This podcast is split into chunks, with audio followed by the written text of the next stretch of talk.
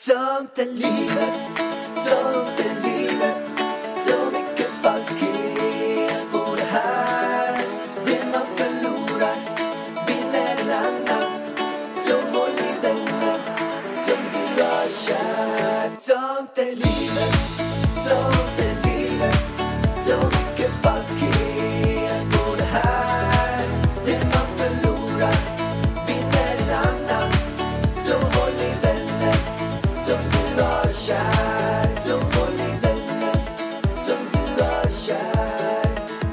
Välkommen till Sånt är livet med Ida och Alex. Yay, välkomna tillbaka! Stort välkomna alla som lyssnar. Det, det är ju lite speciellt att sitta och podda så här. Det är ju extremt roligt. Det är kul också för nu får jag och Ida umgås mer än att bara jag kommer hem kort på kvällen och vi gör någonting. Igår spelade vi för sig kort. Ja, vi spelar kort. Du kommer, men vadå, så sent kom du? Du har ju börjat komma hem runt 18 nu, Ja, det är sant. Det är sant. ibland. Men det, det som är lite speciellt med att podda, det är att man sitter och pratar i mikrofoner och sen är det typ hundratusen som hör en. Fast Man det tänker inte jag på. Nej, det tänker inte jag heller på. Nej, och det kanske ni har hört i våra poddar. Eh, vi har ju fått lite roliga kommentarer från förra avsnittet. Den här med att det var, det var någon du kände tror jag, eh, som är pappa till eh, två barn som bara, nu ska vi lyssna på Ida och Alex. Och helt plötsligt börjar vi prata massa barnförbjudet här, om onani och grejer. Ja, det blev ju att jag berättade en... eh, Vi är liten- ledsna. Jag berättade en liten, ja men det, det är ju en del sjuka grejer. Som, bland annat min, min bror klipper den här podden, Adam Pärleros. Eh, Och det är, det är väldigt speciellt när jag berättar för honom då indirekt, när jag låg i min säng. Ja, men du behöver ju inte ta den igen. Nej, Nej, nej. nu räcker här, det. Om ni vill höra på den så finns den i avsnittet innan det här. Men kort och gott, det, det kan dyka upp lite grodor när som, skulle man kunna sammanfatta det. När som det inte planerade grodor, de kommer bara eftersom här. Så att, eh, ja. Men när ska du komma med en groda som är lite grann att du kommer med något sånt som Men vadå, jag har ju chockar folk? haft hela snoppavsnitt. Ja, det har du helt rätt i alltså. Så att, eh, ja, jag, du säger ju till och med till mig att det kommer grodor i min mun hela tiden. Ja, men framförallt så kan du säga sådana här grodor som kan vara lite, eh, lite för ärliga. Kan jag Nej, känna ibland. det är väl inget som kan vara för ärligt. Antingen är det sant eller så är det falskt. Det har du rätt i. Precis. Sant eller falskt. Men hur mår du? Jag mår faktiskt bra. Jag har kört ett härligt träningspass i morse. Jag har gått upp tidigt. Jag Mm. går upp ganska tidigt. Jag gjorde en förändring för kanske två, tre månader sedan någonstans. Där jag började med att inte gå och lägga mig samma tid som du gör och lägga mig lite tidigare, vilket gör, det värsta i allt det här som Ida tycker, är att jag inte kliar dig på din arm längre. För det hade vi som rutin och haft i ganska många år. Skittråkigt. Och det är att innan vi Jag sörjer. Innan vi går och lägger oss så kliar jag dig på armen. Först din eh, vänstra högerarm, sen din vänsterarm och sen kliar jag dig lite på ryggen. Alltså det är det bästa jag vet när någon kliar mig på, på armen och på ryggen. Och massage och, ja gud. Men det finns några saker som vi har missat nu när jag tänker efter. Vi har ju inte, den här rutinen som vi hade förut med att vi ska göra tio pussar per dag, den har vi inte kört. Nej men jag har ju varit dödssjuk. Ja, det har du rätt i. Alltså, Jag har ju inte ens sovit i samma rum som du. nej du har ju flyttat ut från mig vilket i och för sig är ju ganska skönt. För att du, grejen är så här att du flyttar ut för att jag jag vet inte varför men klockan fyra varje natt så har jag fått en hostattack. Ja, men det är så här, jag sover i våran walk-in closet sen några dagar tillbaka. Och det gör jag för att jag tre nätter i rad vaknar upp på natten av att Ida runt tre, fyra på natten börjar få värsta hostattacken. Ligger och hostar och hostar Ja, fast den och gick ju hostar över. och hostar. Men grejen är ju så här att vem väcker mig varje natt av värsta snarkningarna? Ja, men det är jag. Det är du. Så att jag menar, jag kanske vaknar på riktigt. Alltså innan, när du sov hos mig för några dagar sedan, då gick jag upp sex, sju gånger på en natt. Eh, för att gå upp dig, på toa. Och jag blir som att- kissnödig varje gång. Ja men när vi sov i samma säng. Det låter som att jag får Men nu de två på- senaste nätterna när du har flyttat ut, jag har bara gått upp en gång per natt. Alltså, tycker du det är lite skönt att jag har flyttat ut från ditt sovrum? Ja, för att jag ligger och är nervös över att jag inte ska hosta för jag vet hur jävla lack du blir. Om jag hostar så då ligger jag och spänner mig.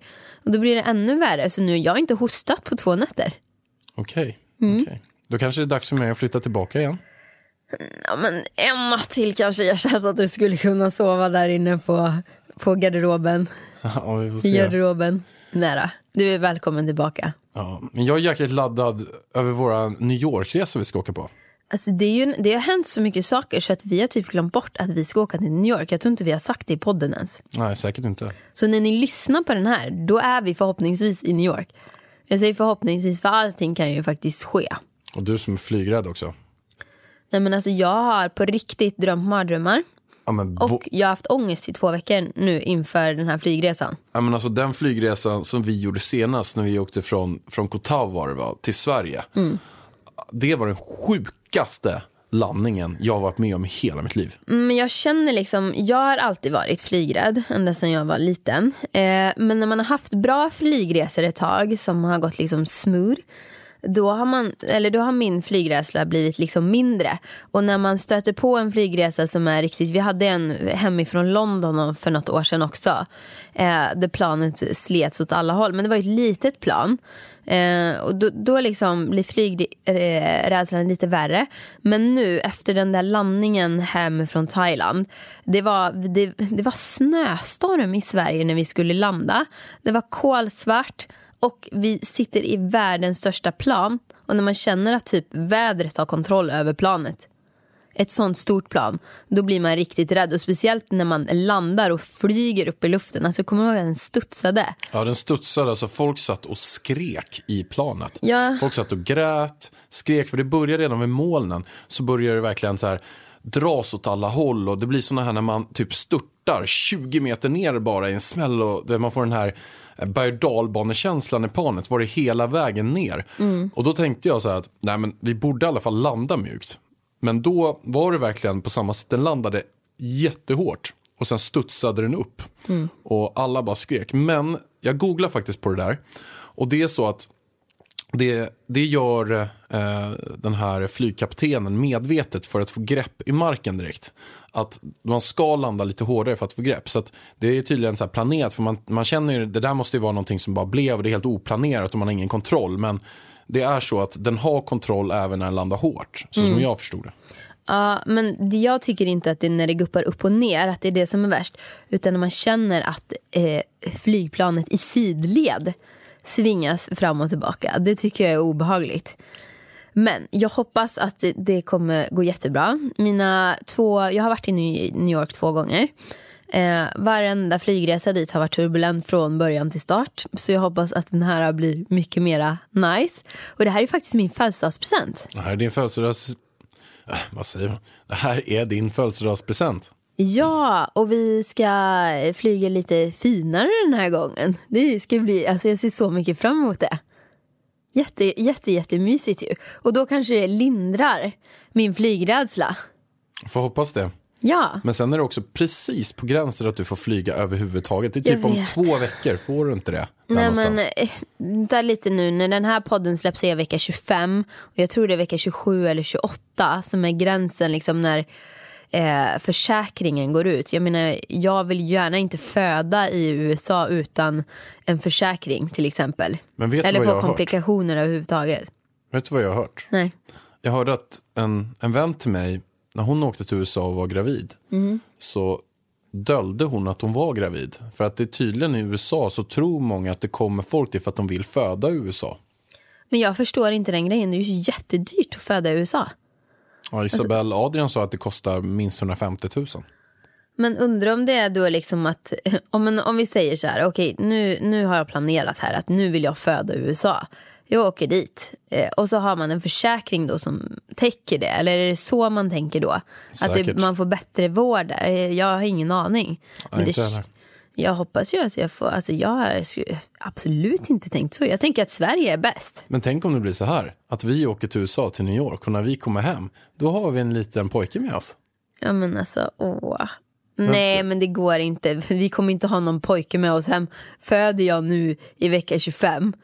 Då kommer vi inte få ha någon pojke. Då kommer vi få bo på sjukhuset i USA i typ två, tre månader. Och kommer hem med Mer. faktura på typ 2,7 miljoner. Ungefär så tror jag. Men har du varit i New York förut? Ja, jag har varit i New York för typ 13 år sedan. Men jag var bara där i typ tre dagar. Så jag känner inte att jag har varit i New York på riktigt. När du var där senast, då tog ju du typ 30 dansklasser på Det två var veckor eller första, något. första gången, jag har varit där två gånger. Alltså är det inte lite komiskt att du ställer mig en fråga och jag svarar på en jättekort Ja. så slänger jag tillbaka en till Men du direkt. gör alltid det. Men det är bara för att jag är så van att intervjua tror jag. Ja, men, ja, eller men jag så, tror det. Ja, men du, nej, du har alltid gjort det. Jag Men vet- är det inte väldigt fint att göra det? Att jag är en väldigt liksom, duktig ja, men lyssnare ibland och att jag... vill du lurar mig. Du lurar mig. Jag tänkte flera gånger så här efter vi har poddat klart. Jag bara. Jag frågade Alex den här frågan. Men jag har fortfarande inte fått något svar. Vad fan hände i podden? Så måste jag lyssna efter. Jag bara okej, då har han liksom svarat det här flummiga svaret som vi pratade om i en annan podd. Att, att du är så flummig, otydlig liksom. Att du liksom bara otydlig. lall, pratar runt och sen helt plötsligt är allt på mitt bord.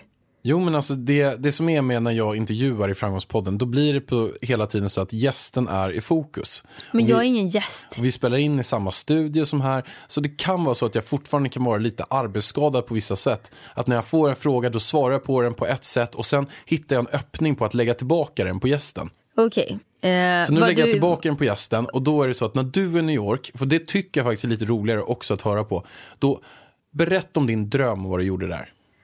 Jag har varit i New York två gånger. Första var 2010 innan vi hade träffats. Alltså det var typ ett halvår innan vi träffades för första gången. Och då flög jag ner. Jag hade inga förväntningar överhuvudtaget. Jag var bara...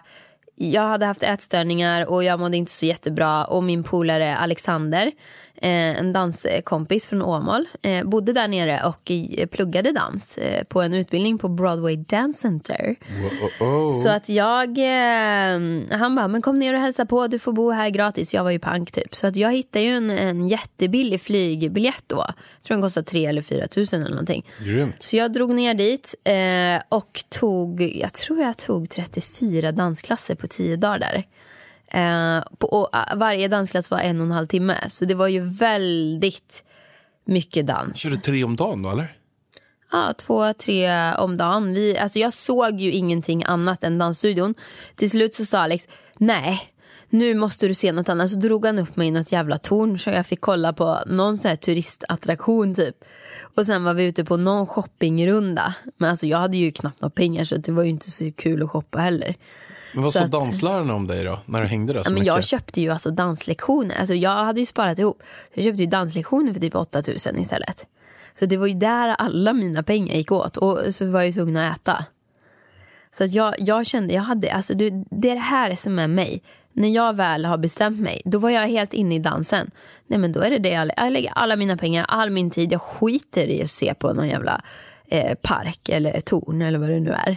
Jag körde dans. Så det var första gången, så jag såg inte så mycket av New York. Men nu kommer du också se parken för att vårt hotell, det heter typ Plaza Hotel eller något sånt där. Mm. Superfint hotell. Det ska bli skickat jättemycket filmer som är inspelade där. Mm. Det ligger precis bredvid den här eh, parken. Nu har jag Men helt glömt bort Central den här parken Park heter. menar? Central Park. Ja, men där har jag faktiskt, jag har varit i New York en gång till. Och då var det när jag, eh, jag jobbade jättenära med Puma, eh, märket, sportmärket. Och då åkte jag till New York för att fota kampanj för dem. Eh, med en tysk eh, sportprofil. Så att vi två plåtade i New York i tre dagar. Då bodde vi på ett jättefint hotell i Brooklyn.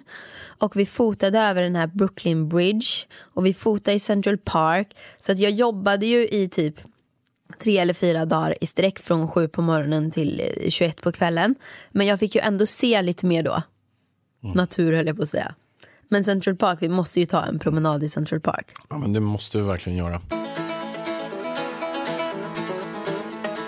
Jag tänkte att vi ska gå in på ett ganska härligt område, tycker jag. Som ändå har präglat stora delar av våra liv. Ja, Vi ska prata om alla våra jobb vi haft. ja. Det är väl fantastiskt? Det här blir väldigt intressant. Ska jag börja? Så att inte jag, Jättegärna. börjar, så att inte jag bara bollar över det till dig. Att jag ska berätta om mitt jobb och sen på något vinkling så bollar jag över till dig direkt. Men Alexander, vi gör så här. Du får börja. Jag vill höra, vad eh, har du jobbat med genom tiderna? Kan du dra alla jobb som du har haft? Jag kan dra alla mina jobb jag någonsin haft genom alla typer av olika tider. Gött. Jag kan, jag kan- säga så här, jag började min kära karriär med att sälja jultidningar. Det var ett av de första jobben. Då knackade man dörr och sen sålde jag också Bingolotter. Men jag har också varit korvförsäljare och sålt jättemycket salamikorvar. Vänta lite nu. Är det, någon, är det så här någon föreningsuppgift? Typ att du var med i simföreningen då och sålde korv? Ja, men det var typ, det finns ju så här salamikungen och sådana där. eh, Men ni skulle få in pengar och... till föreningen eller var, var, var det ett jobb du gick till salamikorven? Kungen? eller vad då? Nej, men det var åt det hållet, föreningshållet. Ja, typ som att säga, sälja majblommor liksom? Eller, Ja, fast man sålde salami, typ en halv meters salamikorva typ. Ja, vissa säljer kokosbollar och andra säljer- salami. Mm. Ja, och jag knackade dörr och sålde salamikorvar. Och jag hade inte ens en enda salamikorv. Så jag sa bara till dem att det var en jättegod salamikorv. Den hade vitlökssmak och den kostar i vanliga fall typ 200 spänn. Men nu så kan man köpa en salamikorv för 145 kronor som du inte får smaka på eller titta på överhuvudtaget. Okej. Och hur länge jobbar du med men jag sålde salamikorvarna? sjukt mycket salamikorv. Jag sålde lika mycket som hela min klass sålde. Ja, men det är ju bra. Så det var svinbra. Men det har jag gjort. Eh, jag har också eh, jobbat på ÖB, alltså överskottsbolaget, hållit på med majs och massa tonfiskburkar och ketchupflaskor och du vet, eh, så grisöron till hundar också packade vi upp och sånt. Mitt första riktiga jobb, fickna, fick, fick, fickna, ja, fickna. Du fick na Ja, den. fick na. Ja, men alltså. Sa, Alla. massa. Ska vi prata på ett annat språk? Ja, fickna, alltså ha. Nej, Nej. nej, nej. nej. Mitt första jobb fick gång. jag på McDonalds. Och det var nämligen så att min kompis Daniel Hallén jobbade som jag faktiskt också har Pank Media med, så himla roligt. Men han jobbade där på McDonalds, han var en av deras bästa alltså, alltså, så hamburgerstekare. Så alla kallar han hamburgaren. Han var jätteduktig. Eh, och då sökte jag jobb där, men jag var bara 14 år gammal. Men då skrev jag så här, för jag tänkte att de är så himla snåla på McDonalds och vill verkligen utnyttja eh, barnarbete, att alla ska ha så, så lite pengar som möjligt. Och då, då kände jag att ja, men nu måste jag hugga på en av de här punkterna. Så då skrev jag att jag jobbar för två och då anställde de mig direkt, för de såg att de kunde tjäna pengar på den här 14-åringen. Så där jobbade jag i något år. Sen eh, så var det så att en kompis till mig, en annan kompis då, eh, hade gått in dit. Jag hade 46 kronor och 55 öre på den tiden. Eh, Men jag, eh, en kompis till mig hade fått 50 kronor i timmen. Höjt med alltså 3 kronor 45 Vänta öre. lite på McDonalds. Ja, fått en löneförhöjning på 3 kronor 45 öre och då blev jag lite avis. Vilket gjorde att jag gick in till chefen, det här var på Gudbroleden i, i Haninge. Gick in till chefen, knackade på och sa tjena. Hade liksom, var lite nervös men hade, kopplade på en liten högre stämma.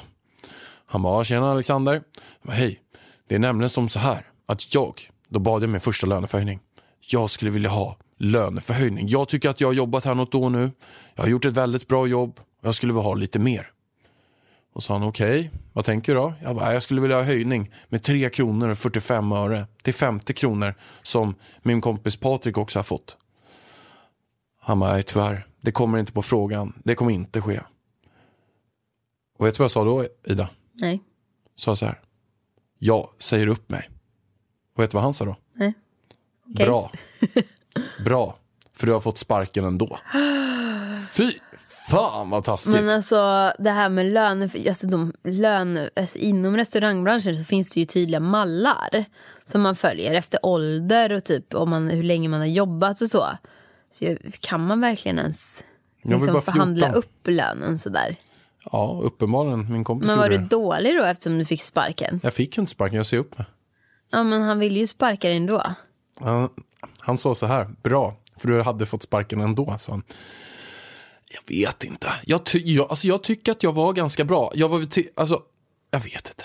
Jag tycker att jag var ganska bra. Jag var, stod där varje helg och stekte mina hamburgare och jobbade på kvällar. Och blir inte mycket fel hamburgare. liksom. Nej. Nej, men det är, väl, det är väl många som söker jobb och är det så att man inte anpassar sig för att jobba för 46 kronor i timmen då är det bara tack och hej. Man blir Shit, utbytt vad på två sekunder. Pengar, alltså. Fast det kanske var, var det mycket då? Nej. Ja, det blev ju ändå så här 40 000 i månaden sånt där när man jobbar helger. Ja, eller hur? Verkligen. Nej, men jag hoppar vidare i mina jobb. Ja, gör det. Eh, jag jobbade där, jag jobbade på Gallerix, alltså Gallerix, jag måste dra. Jag jobbade på Gallerix i Farsta. Alltså jag skulle vilja komma ihåg alla namnen på de som har anställt mig och gjort alla de här grejerna alltså. Men jag minns inte vad cheferna heter. Eh, Men i alla fall, jag jobbade på Gallerix eh, i Farsta. Och vet du vad jag fick? Det var mitt andra jobb efter McDonalds. Nej. Alltså det känns som att jag kommer från stenåldern. 37 kronor och 30 öre. Men va? 37 kronor och 30 öre. Alltså är det här ens lagligt? Ja, Jag man fick ju med på mina jobb i Åmål. Som tolvåring. Vi liksom. kommer till dem sen, dina, dina jävla Ja. pizza grejer som du håller på med. Alltså. Nej, inga hasslegrejer. Men där jobbade jag. Sen eh, har jag faktiskt också, alltså jag har indirekt, jag jobbar som städerska, jag jobbar på byggmaterial, badvakt i Jordbro. Eh, jag har eh, indirekt också jobbat som strippa. Alltså du, du Om man har fått 500 kronor för att strippa på en möhippa, då har man ju jobbat som strippa, eller hur? ja, om du strippar så har du jobbat som strippa. Och fick betalt. Ja, det har du ju gjort. Jag, jag tror vi skulle få betalt, men jag tror inte jag fick det. Sen, Okej, men vad då drog du av dig alla kläder? Nej, vi körde till eh, kallingar. Varför, varför körde ni inte hela vägen? Men alltså, Vad är det för jävla meseri på en möhippa? Ha? Får ju dra av dig skiten. Nej, jag skojar. Ja, men det var ju så här att jag hade, den här storyn är rätt sjuk. Det var så att jag blev kontaktad av en kompis som ringde så här. Tjena, tjena, det är Maria här. Ja, men tjena, tjena. Ja, du, det är så att jag skulle vilja ha hjälp med en liten sak. Jag bara, okej, vadå? Nej, men det är så att jag skulle vilja att du strippar på en uh, möhippa. Han bara, okej. Nej, men det är alltså framför 200 personer i en restaurang. Vi sitter längst fram, nu ska gå upp på scenen och strippa. Jag bara, ja, nej, det, det får jag nog tacka nej till. Men, men du vet, jag är ju ändå en affärsman. Så att eh, om jag skulle gjort det här, hur mycket skulle jag fått betalt då? Vad pratar vi om liksom? Hon bara, nej men 500 spänn. Jag bara, 500 spänn? Jag ska så ställa mig upp, dra av mina kläder och stå och strippa. Så jag bara, nej aldrig, jag får, jag får tacka för det. Liksom. Men sen kände jag då att det här är någonting jag absolut inte vill göra för allt jag äger och har. Alltså jag, jag, skulle, jag vill absolut inte göra det. Genom att jag kände den rädslan, då bestämde jag mig för att göra det. Så jag tränade alla olika danser. Jag vill ju också ta allt så seriöst som jag bara kan. Så jag åkte ner till en sexshop, köpte ett par leopardstring, så här Men vänta, vinterleopard. vänta lite nu. Var du själv strippad? Det var bara du? Nej, Nej, det var fler. ja, en till. Ja, okej, vad bra. Jag ringde ju in Roland. Ja, okej, okej, okej. Så du och din bästis körde? Jag, jag ja, hörde mig till Roland, min är polare. jäkligt jobbigt att bara komma dit själv som strippa. Ja. Vi åkte och köpte leopardstring. Vi stod och tränade hemma i hans 20 Herregud. kvadratare framför en stol. Och det sjuka var att vi tränade även framför hans mamma sen. För han sa att vi skulle träna framför hans mamma. Så vi, det var nästan det värsta av allt. Vi åkte och tränade och stod och strippade framför hans mamma. Nej, men jag dör. Ja, men den är så sjuk. Den, den historien är jätte, jättekonstig också. Ute i skogen Okej, åkte vi dit. Men hur gick det? Det gick superbra. Det kändes svinbra. Ja. Några andra jobb som jag har haft är att jag har jobbat som säljare genom mina år.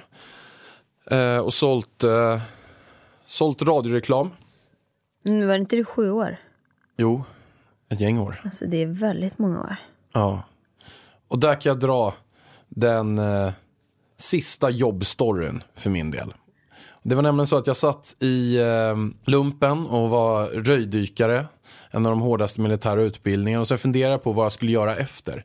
Då bestämde jag mig för att jag ska söka alla jobb jag inte kan få. Alltså alla jobb jag inte kan få. Under en helg. Jag sökte jobb som vd på Telia. Jag sökte jobb som ekonomichef, it-chef och massa olika sådana jobb. Och jag fick ett svar. Och det var nämligen så att eh, de ringde från en rekryteringsbyrå och sa att du kommer inte få det här vd-jobbet men det kan komma något mer juniorjobb så vi håller kontakten. Men jäkligt spännande att du vågade. Vi höll kontakten, en månad senare ringde de tillbaka efter jag ringt dem varje vecka och sa att imorgon ska du upp på Espes radio som mediasäljare. Det är två stycken som fått sparken därifrån, gör det bästa du kan och släng på dig en kostym. Och det bästa jag kunde var det enda jag kunde göra men jag hade ingen kostym. Vilket gjorde att jag tog mina 20 000 kronor jag hade fått i muckbidrag från lumpen, åkte till Åhléns, köpte en sandkostym för 5 000 kronor. Sen vek jag in lapparna, dagen efter gick jag på intervjun, gick väldigt bra, jag fick jobbet, så åkte jag och lämnade tillbaka kostymen. Mycket bra. Så det var en uh, härlig, sen så jobbade jag där i sju år, Och det gick jättebra för dig. gick svinbra. Ja, du blev ju typ Sveriges bästa säljare. Ja, det, Eller någonting. Shit vad du sålde. Då sålde jag hur mycket som helst. Ja. Men gud vad härligt. Det, det ser man att vi, i alla fall du ser man nu att du, det har ju inte bara liksom kommit hit du är idag genom tur eller bara utan att jobba hårt. Du har ju jobbat hårt, du börjar ju på McDonalds liksom. Och det tycker jag är en grej som många, när man jobbar just med det här jobbet, som, speciellt som jag som kvinna, jobbar och bloggar och instagrammar och youtubar. Många tar ju inte det eh, på seriöst och många tror ju liksom att man har kommit dit man är på en räkmacka utan att veta hur det riktiga arbetslivet är. Men vänner, jag ska tala om för er att det vet jag absolut. Jag har nog haft fler jobb än, jag vet inte vad man kan räkna till. Eller vad säger du? Du har haft hur många jobb som helst. Men kan men så bara mycket köra olika jobb. Vad börjar din Ja, jobbkarriär? men alltså ska jag, jag, ja, mitt första, om du räknar jultidningar som jobb så sålde jag jultidningar i flera år. Men det var ju en liten hobbygrej för mig där. Sen började jag jobba som städerska. Jag jobbade som städerska på vatten och avloppsverket i Åmål. Det låter ju jäkligt nice. Städa ner bland avloppen där typ. Eh, och på brandstationen. Eh, så det jobbade jag lite extra som städerska eh, på sommaren liksom. Eh, sen, eh, mitt bästa jobb som jag någonsin haft, det var på pizzerian i Åmål, pizzeria Ceylan. Eh, världens bästa arbetsgivare Gil eh, i eh, Åmål. Så där var jag, alltså, jag kommer ihåg när jag fick det jobbet. För det var så här, jag och mina killkompisar eh, satt på pizzeria Ceylan, för det var inne i pizzerian liksom. Sitter vi där och käkar pizza efter skolan och sen så kommer Gil då eh, och eh, ställer sig vid vårat bord och frågar är det någon här som skulle vilja, eh, ja men vi, söker personal, är det någon här som skulle vilja jobba? Och alla mina killkompisar började ju typ bråka om det här jobbet, bara ja, ja, ja, ja, ja. Han bara, nej jag tänkte mig en tjej. Och det, den, grejen var ju att det var ju bara jag som var tjej i hela gänget. så att han frågade indirekt mig om jag ville ha jobb där. Så jag tänkte, ja men frågar han så vill, jag behöver pengar. Så att eh, jag eh, sa ja och jobbade där från att jag kanske, gud hur gammal kan jag ha varit? 14 eller 15 kanske. Eh, så jag jobbade där mellan när jag var 15 år tills jag flyttade från Åmål när jag var 18. Och jag har typ jobbat någon gång på, hoppat in på kvällen, på natten om jag varit ute och festat sen efter 18 också. Bara för att hjälpa till. Eh, så att eh, där jobbar jag varje helg, varje sommar, ibland på luncher när jag hade tid och sådär. Eh, under många, många år. Sen eh, jobbade jag väldigt mycket parallellt i Åmål. Eftersom att det där var ju inget heltidsjobb på pizzerian. Så jobbade jag, jag tror att jag jobbade heltid under två somrar i rad på campingen.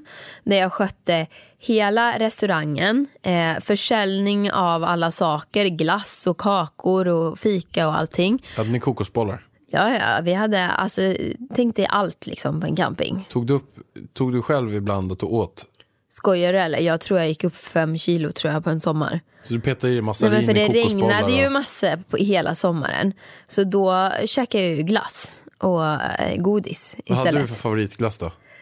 Um, 88 och 88 är sandwich. så god. Ja, Sandwich, men en dime, 14 kronor. Nej, nej, nej, jag gillar inte. Piggelinen, 4 kronor. Nej, eh, eh, Twister i så fall. Twister var bra. Den, var, den gillade jag jättemycket. Men det var ju så att när man jobbar på restaurang, så vilket man vill eller inte så får man ju avdrag för mat varje dag. Så jag gillade ju egentligen inte mat men jag var ju tvungen att äta för att de drog ju typ, alltså på riktigt, 80-100 spänn om dagen. För att man skulle äta. Och det var ju typ pommes frites och eldorados tonfisk eller någonting som serverades där. Så att jag fick ju käka, käka upp min kvot på typ glass istället. Och det regnade väldigt mycket den sommaren och då åt jag väldigt, väldigt mycket glass för då var det ju tråkigt för att det regnade på en camping. Finns ju inte ett skit att göra. Men de dagarna när det var sol då var det ju jäkligt stressigt ska jag säga det. I Åmål har man också så här eh, festival, gud vad heter den, bluesfestivalen och då är det packat, alltså det är 4000 gäster på den här campingen som ska in och käka frukost hos mig. Så då är det hektiskt ska jag säga dig. Men jag skötte campingen, sen jobbade jag även förutom på campingen parallellt med pizzerian. Jag jobbade på café i Åmål och jag jobbade även i en klädbutik. Men du Vargen, du är helt missat. Vad? Du, hur fan kan du missa the shit? Vad? Du har ju missat att säga att du hade en egen pizza. Det är ju allas dröm. Alla vill ju ha en egen pizza. Nej, alltså- När man går in på en pizzeria och ser sin egen pizza, det är ju allas dröm. Min älskade chef då kom en överraskning. Då har han eh, skapat en ny vegetarisk pizza, Idas special. Eh, som blev väldigt, väldigt poppis och som fanns faktiskt, ja, men det var bara något år sedan han stängde ner pizzerian. Så den, jag vet inte ens, alltså den har öppnat igen pizzerian så jag vet inte om Ida special finns kvar. Det borde jag, det var en storsäljare. Ja det var det, men det var det. I promise you. Och vegetarisk, vad var det den innehöll? Jag kommer inte exakt Jag tror det var oliver, rödlök, eh, kebabsås, sallad. Eh, gud, vad kan det? Tomat. Med massa olika grönsaker, kebabsås och sen sallad. Jättegod. Eller vitlökssås var det, inte kebabsås. Ja, mycket god pizza. Så det här jobbar jag ju då parallellt. Så folk som, i Åmål är det ju liksom så här, det är ju väldigt litet. Så att samma människa kommer ju in på campingen som sen kommer in på pizzerian som sen kommer in på klädaffären och undrar vad i helvete jag håller på med. För att jag är överallt. Men sen flyttade jag ju till Stockholm. Mitt första jobb i Stockholm för att överleva, jag kommer jag var ju med i Floorfiller och då blev man ändå så här, man blev en offentlig person. Folk kände igen en på gatan. Och då som 18-åring att komma ut är helt pank. Vad ska jag göra? Vad ska jag leva på? Jag som måste ju ha vet- pengar. För de som inte vet vad Floorfill är så kan du bara säga snabbt vad det är. Ja men Floorfiller var ett eh, dansprogram på TV3. Typ som, en dokusåpa. So, som you, so you think you can dance, fast det svenska versionen. Ja, som Idol fast med dans. Och att de filmade hela veckan också. Så att man blev ju väldigt känd liksom där. Alltså, typ som Paradise Hotel-deltagarna fast man gjorde något seriöst där inne. Ungefär så. Då. Eh, Fast du filmades alltså under hela veckan. Ja, alltså vi var, ju in, vi var ju inlåsta i en eh, lokal på, i Hammarby sjöstad i fyra månader. Okej. Utan mobil, utan tv, utan någonting. Vi skulle bara så- dansa. Men fanns det så här mörkerkameror där också? eller? Ja, det var kameror överallt förutom inne på toan, där var det bara ljud. Men då har jag en fråga till dig. Mm. Har du haft sex på tv? Hur kan du tveka på ditt svar på det här. Jag sättet? kommer inte ihåg om jag hade sex där inne, jag tror det. Men de visar ju inte det för det är ett familjeprogram. Så, de har, så det finns på film någonstans där du har sex i tv? Alltså, nej jag tror inte att jag kanske hade det där inne men det var ju andra som hade det men det visades ju absolut inte. Det var inte, det var inte ett sånt program, alltså de skulle ju aldrig visa det i Idol till exempel. Nej, nej, nej, nej. Men i alla fall, då var det ju så här, förstår du vad jobbigt komma ut, vara halvkändis liksom, eller alla kände igen en för att man hade varit 70 timmar på tvn och på den tiden kollade folk på tvn så att det var ju väl, man blev ju liksom en liten småkändis. Eh, och så är man pank, man behöver pengar. Vad ska man göra? Jag fick ju lite panik för att jag visste att jag var tvungen att bo kvar i Stockholm för att jag ville satsa på dansen. Vi hade våran dansgrupp eh, som vi ville satsa på men jag var ju tvungen att tjäna ihop till hyra och mat. Så jag tror att det första jobbet jag hade i Stockholm var på Max hamburgare. Vid Kungsträdgården där. Grymt, det är Ja. jättebra ställe. Ja, Men förstår du då folk som kommer in bara, men där är ju du, vad gör du där bakom kassan? Det måste vara sjukt. Så att jag fick ju nästan lite panik. Så att börjar man på typ McDonalds eller Max, då är ju eh, liksom det jobbet man får det är att stå i kassan, eller hur? Du, du fick ju inte vara bak och steka hamburgare så Jo, mycket jo, eller? jag stekte bara hamburgare. Men Okej, du stekte oss- bara hamburgare, men så var det på Max i alla fall. tvärtom. Hos oss var det så att de ville inte ha mig i kassan och fronta Jaha, deras... Eh, eh, så det, det var, för oss var det så här att det var väldigt fint att få stå i kassan. ja, nej, här var det tvärtom. Det fina jobbet var att steka hamburgare, det var, för det var ju svårare liksom. Eh, men jag verkligen bad dem, kan jag få stå där bak och steka hamburgare och lägga in bröden och liksom vara nere i köket och skära sallad och grejer. Så det fick jag vara. Så där jobbade jag lite extra samtidigt som jag jobbade som danslärare. Sen, vad, vad gjorde jag sen? Jo, sen tröttnade jag på det så då vill jag eh, gå vidare och kanske jobba, få en halvtidstjänst vill jag ha. Så då sökte jag ett säljjobb, telefonförsäljarjobb. Och då skulle jag sälja en tidning som hette Nordisk infrastruktur. Och jag bara, nordisk, ja, in, vad fan är Fy infrastruktur? fan vad tråkigt det där men lät. Alltså. förstår du? Vad är det för något? Vet du ens vad det är för någonting idag? Ja men nu vet jag att infrastruktur har att göra med vägar och allting sånt där. Men då, alltså på riktigt, jag jobbade där i ett halvår. Jag visste fortfarande inte vad infrastruktur var. Jag läste från ett jävla papper. Och då sålde du en tidning som höll på med vägbyggen eller? Ja, typ. Ett poddtips från Podplay. I fallen jag aldrig glömmer djupdyker Hasse Aro i arbetet bakom några av Sveriges mest uppseendeväckande brottsutredningar. Går vi in med hemlig telefonavlyssning och, och då upplever vi att vi får en total förändring av hans beteende. Vad är det som händer nu? Vem är det som läcker? Och så säger han att jag är kriminell, jag har varit kriminell i hela mitt liv men att mörda ett barn, där går min gräns. Nya säsongen av Fallen jag aldrig glömmer på Podplay. Och vilka sålde den till? tråkigt. Nej, men det är ju det här som var det sjuka. På den tiden man hade ju ingen dator som telefonförsäljare. Man hade en vanlig telefon, stationär telefon. Papper framför sig som chefen hade skrivit ut till en på, på morgonen med typ 500 telefonnummer. Och jag fick då brunnsborrare. Alla Sveriges brunnsborrare. Alla Sveriges brunnsborrare. Jag skulle ju ringa eh, under dagen då. Eh, och jag visste inte ens vad brunnsborrare var. Men så hade jag en sån rolig säljchef. Alltså han var världens bästa, Gustav hette han. Eh, och vi hade skitroligt tillsammans. Och han bara, låtsas att du är någon annan. Typ låtsas att du heter typ Diana eller någonting. Och så ringer du och så spelar du en roll. Och så säger du det här, det här, det här. Så kommer det ju allting gå toppen. Och så gjorde jag ju det. Eh, och så sålde jag ju på jättebra. Men du kan vi inte bara köra en liten flashback nu? Att, att jag, är, jag heter Roffe, jag äger ett brunnsborrarföretag. Men gud, jag kommer inte ihåg hur det här gick till. Ja men kör så bra du kan. Men jag vet att jag hade ett manus, men jag kommer ju fasiken inte ihåg vad det var jag sa som var så speciellt. Jo. Vi kör, vänta, spar, spar, på den. spar på den. Spar nej, på den. men jag kommer inte exakt ihåg. Men jag, nej, men jag vill Kör inte, lite ungefär. skit i samtalet. Jag gjorde nämligen så att jag ringde upp och sen så drop, namedroppade jag. Det var någon viktig person inom brunnsborrarna. Förstår du? Som jag Typ sa. såhär, men brunnsborrarkungen, typ. Ja, typ. Typ- typ Leffe på brunnsborrarkungen. Han prenumererar på den här tidningen och han rekommenderar verkligen den här tidningen. Eh, Ett väldigt bra säljtips för er alla andra. Alltså att man ska jobba med igenkänningsfaktor och någonting man kan relatera till. Det är superbra. Har den här gjort, alla vi är flockdjur, så då är det mycket lättare att göra det. Det är samma sak med vad man än säljer och vad man än köper. Någon som har rekommenderat, någon nära vän eller man kan säga att den här personen har köpt som man ser upp till. Då vill man göra samma sak.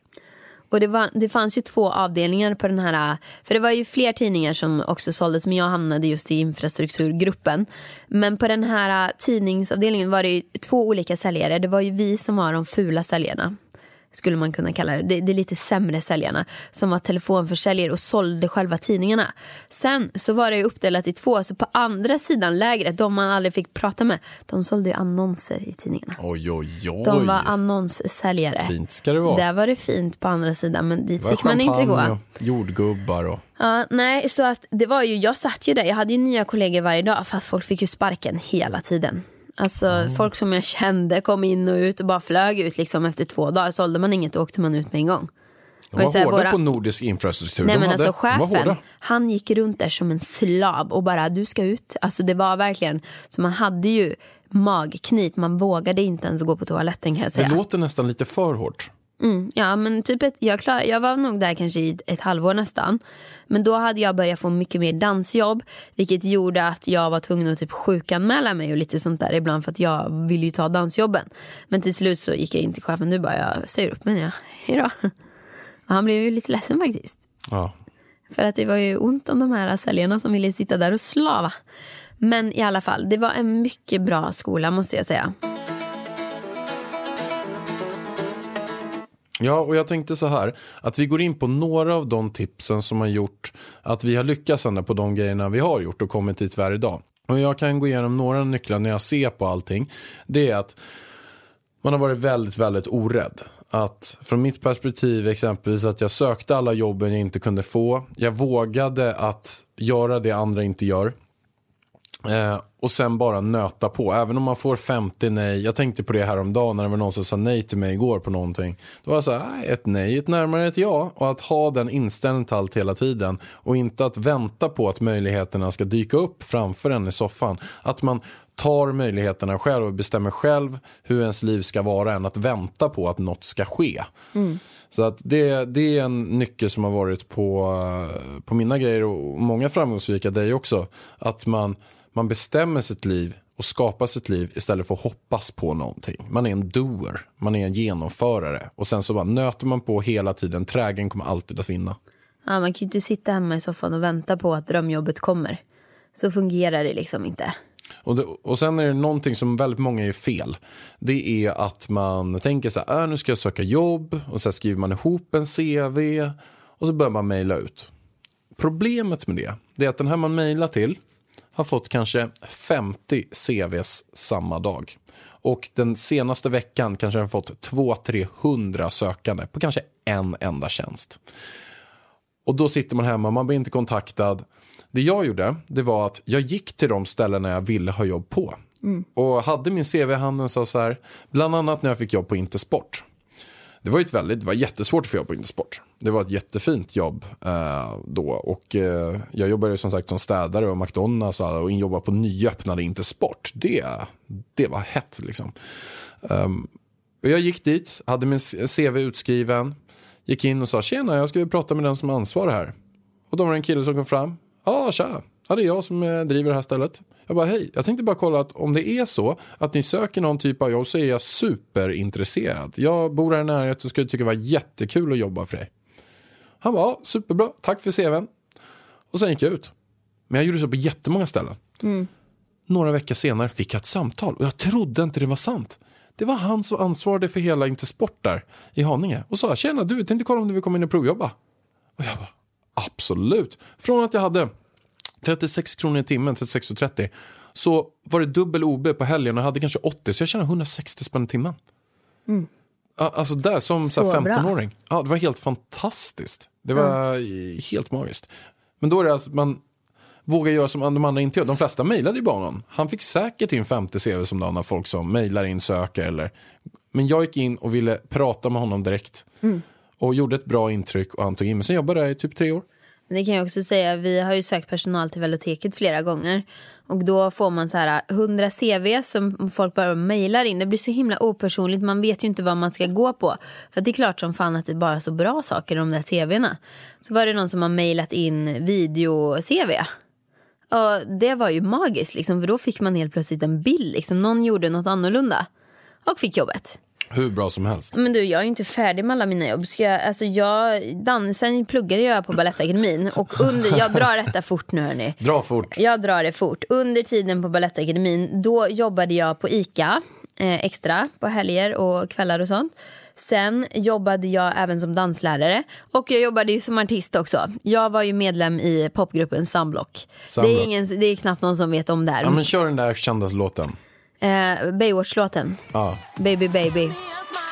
Baby, baby What om we can't go together Exakt. Och vi Yeah, yeah, Alltså grejen är yeah. så här, innan Skam kom, jag visste exakt hur det är att vara russe och ta studenten och sånt i Norge. För att vi hade ju nämligen en russelåt i Norge som var så här superkänd. Så att varje vår turnerade vi runt i Norge på alla russefester.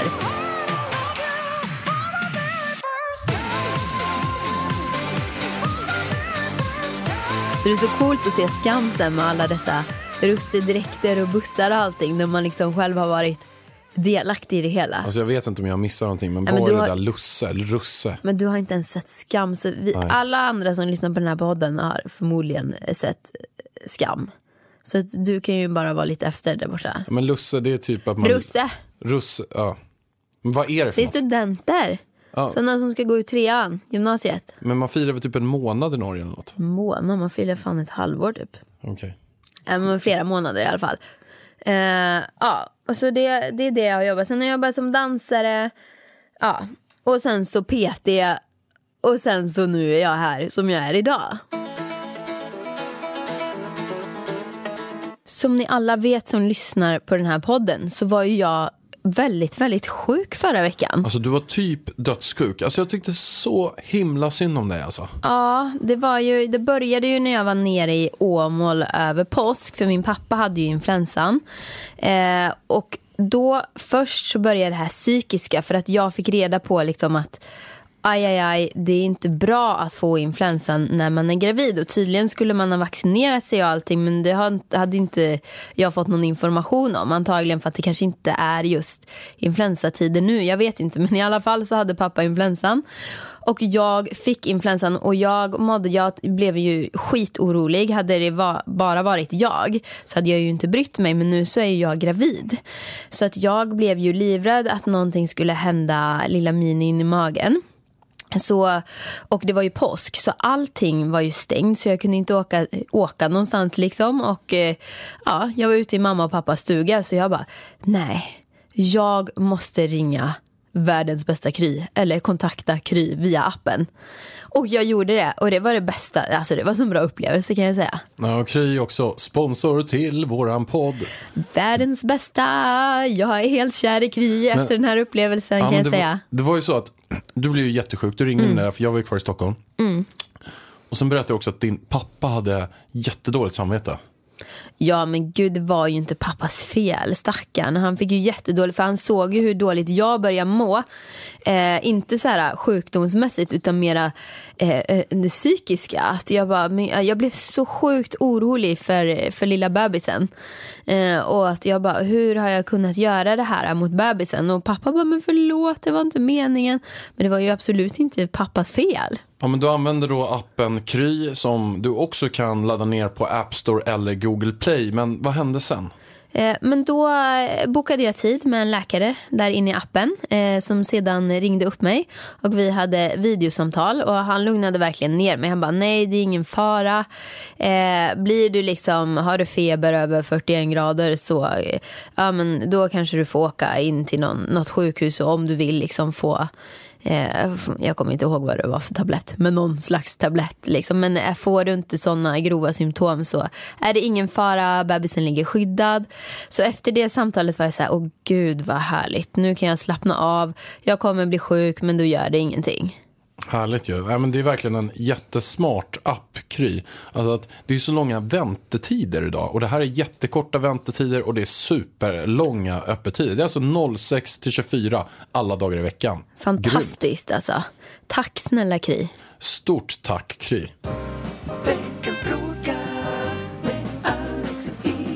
Alltså vi har ju fått in så sjukt mycket frågor. Och vi har ju en fråga här nu som är, hör till det här ämnet som vi tänkte ta. Ja, men det har kommit in supermånga frågor och som sagt jätteroligt med sådana här långa och fina frågor. Har ni några fler frågor ni undrar exakt vad som helst, vi svarar på det på det bästa sättet vi kan för att försöka hjälpa er. Då är det bara att mejla Ida.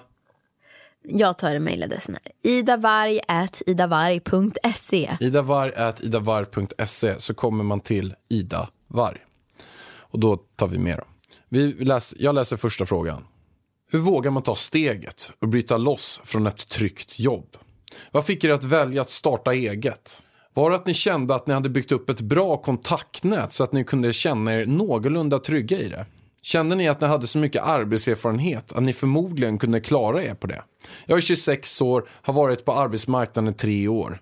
Det jag tvivlar på är att jag inte har tillräckligt med kontakter. Min plan är att frilansa som kreativ konsult. Hjälpa mest mindre företag med deras digitala profil, med social medier, influencers eh, och kan även vara en bra copywriting. Ja, vi båda har ju brutit oss loss från ett väldigt tryggt jobb med en trygg inkomst till att eh, starta eget. För mig var det ingen big deal överhuvudtaget. Jag vet att jag alltid klarar mig. Och det här var ingen big deal för mig överhuvudtaget eftersom att jag innan jag fick det trygga jobbet hade jobbat som egen företagare redan. Så att jag visste hur det var och jag visste att jag gillade det och jag visste att det alltid löser sig. Så för mig att hoppa från jobbet var inte så, så, så, så svårt. Jag upplever nästan att det var ett större steg för dig. Ja, det var ett större steg för mig. För jag kom in där på mitt första jobb då som 20-åring. Jag jobbade där, det gick väldigt bra. Jag bodde ju då i en flyktingförläggning i Brandbergen som de hade byggt om. Så att jag bodde i så en mossig gammal, gammal eh, träbarack. Och sen kom jag in till stan, jag fick mitt första jobb, köpte min kostym, började tjäna pengar. Något år senare när jag var 21 år så tjänade de 2 miljoner kronor på ett år, vilket var helt otroligt. Jag gjorde ett jäkligt bra jobb och du jobbade tjänade så stenhårt. mycket pengar på det där jobbet så att det var ju helt sinnessjukt. Jo, men alltså min rekordlön, den var alltså, en gång fick jag hem min lönespec. 312 000 kronor brutto före skatt. Jag kanske fick ut så här 150 000. Ja, men nu får du Som ju typ säga här- att det var på en månad. Det var inte ett år. Nej, Det var på en månad. Eh, och det var, och jag var kanske 22 år. Ja, det är ju helt sinnessjukt. Ja, men det är ju helt brutalt. Det är helt galet.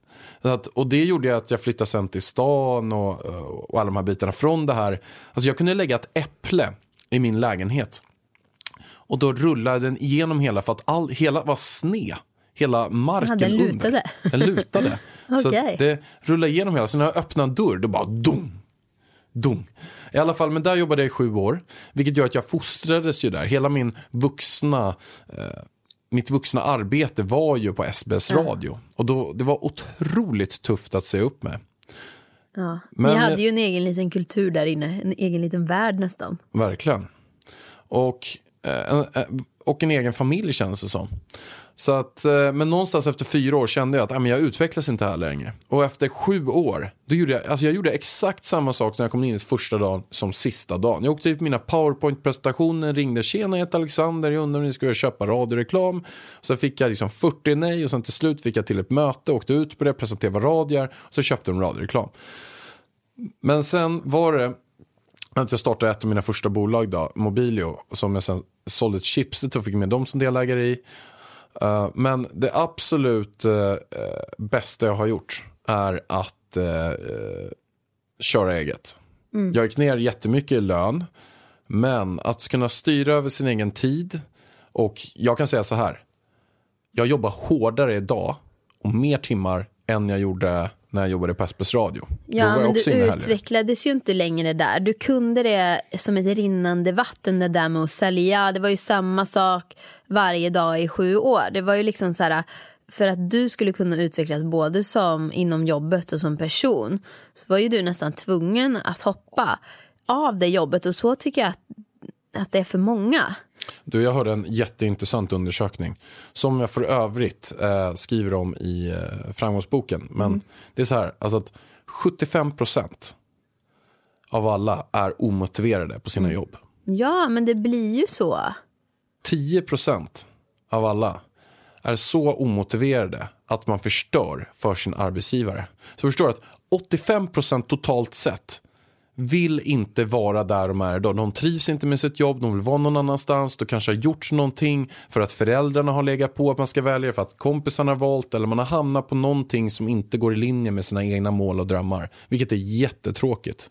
Och jag tror så här att alla kan passa in på olika ställen. Alltså att det behöver inte vara så. De är inga, 85% är inte onda människor. Det är bara att man har inte gått den väg man verkligen vill. Man kanske har lyssnat för mycket på andra och inte gjort det som man själv vill. Ja, och sen så även, vissa passar ju att köra eget, vissa passar att vara anställda jättebra. Men även om man är anställd så tycker jag att det måste ske förändring för att den här personen inte ska bli för, för lat, för trygg. Alltså jag vet ju själv hur det blev när jag fick ett vanligt jobb då som säljare på, på Alumedia. Att efter ett år så kände jag okej men nu kan jag det här.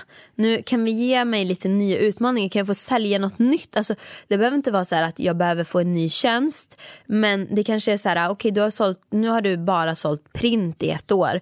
Nu ska du börja sälja lite digitalt. Och då får jag en ny sporre, en ny glöd. Och har man då jobbat i sju, åtta, nio år. Då man man måste ju hela tiden få nya uppgifter. Eller byta jobb säger jag. Ja, som, För att arbets... utvecklas själv. ja, som arbetsgivare så mm, måste man verkligen tänka på att de anställda ska få nya uppgifter och att det absolut viktigaste är inte lönen. Det viktigaste är att man utvecklas. Det finns Precis. också undersökningar på det som visar att ofta så tror man att det är lönen det handlar om. Att man går någon gång och ber om löneförhöjningar. Man tänker jag tjänar för lite. Men sen har de också undersökningarna visat att nej, men lönen det är på plats sex. Det, det första är att man vill utveckla sina uppgifter. Och sen ska man göra någonting meningsfullt. Det är ens närmsta chef, det är ens kollegor. Men det man ofta tror, det är att lönen är nummer ett. Vilket gör att man går och trycker på den. Och sen efter två månader så bara, vadå? Det är ingen skillnad ändå. Jag får lite högre lön, men jag trivs inte med det här. Det är inte roligt. Och, vad är det då Nu går vi tillbaka till frågan. och vad är det då man ska göra? Jo, för att hitta det man vill göra så ska man göra någonting man har stor passion för. Man känner att man skulle kunna jobba med det här utan att få betalt. Det är en ganska bra riktlinje.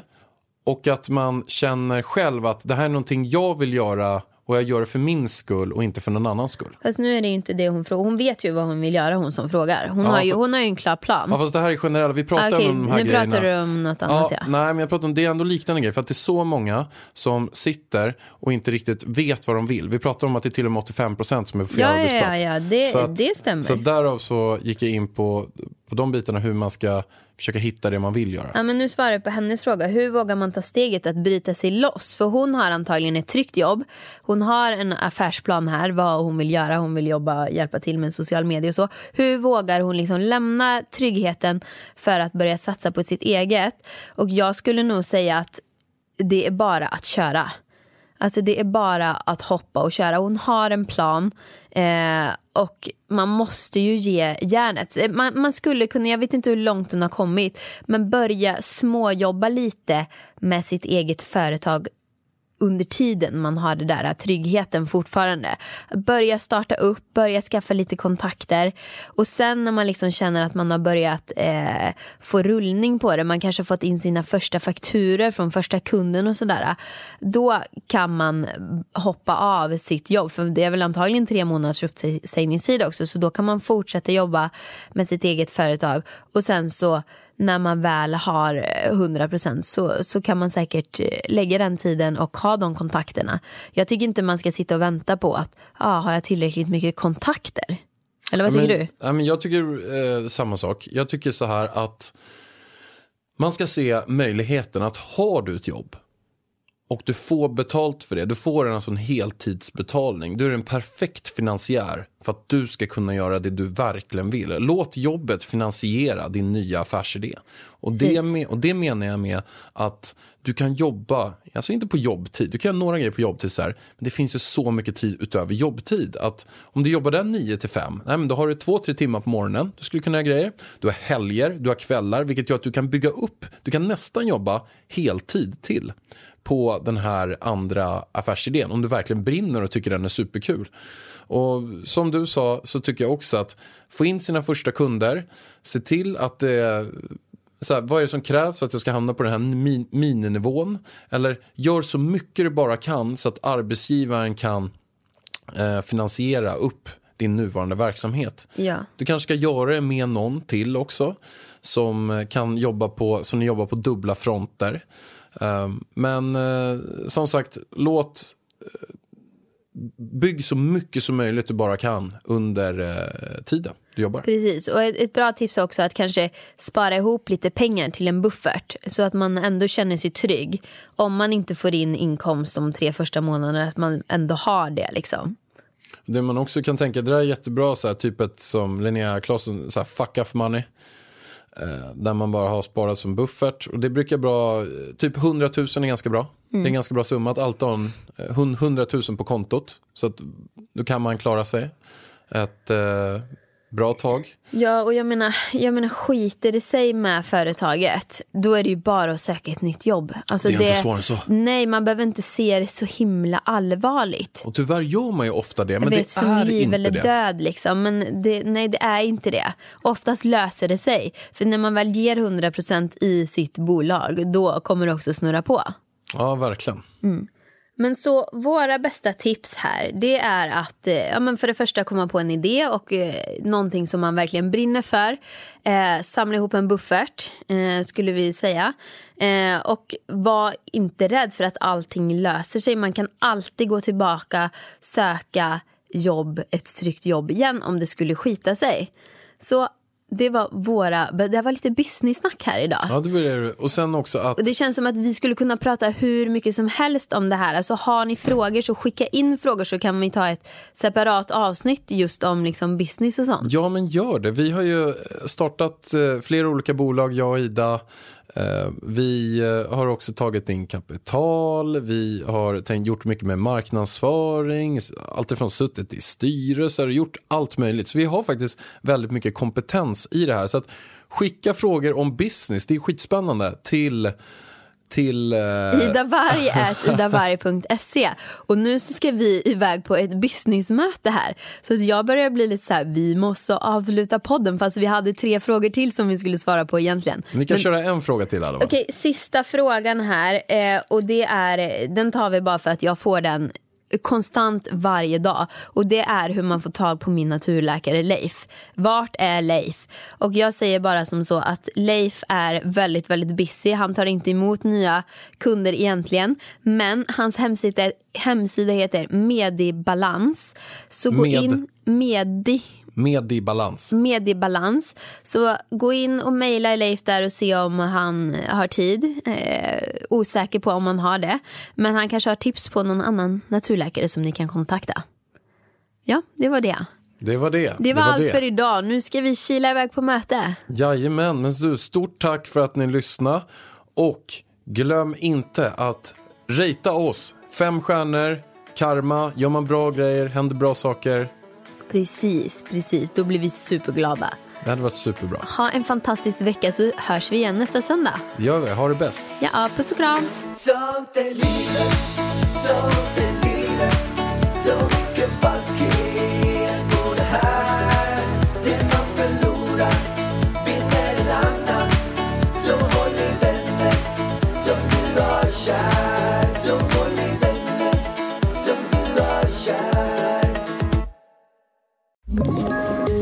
poddtips från Podplay.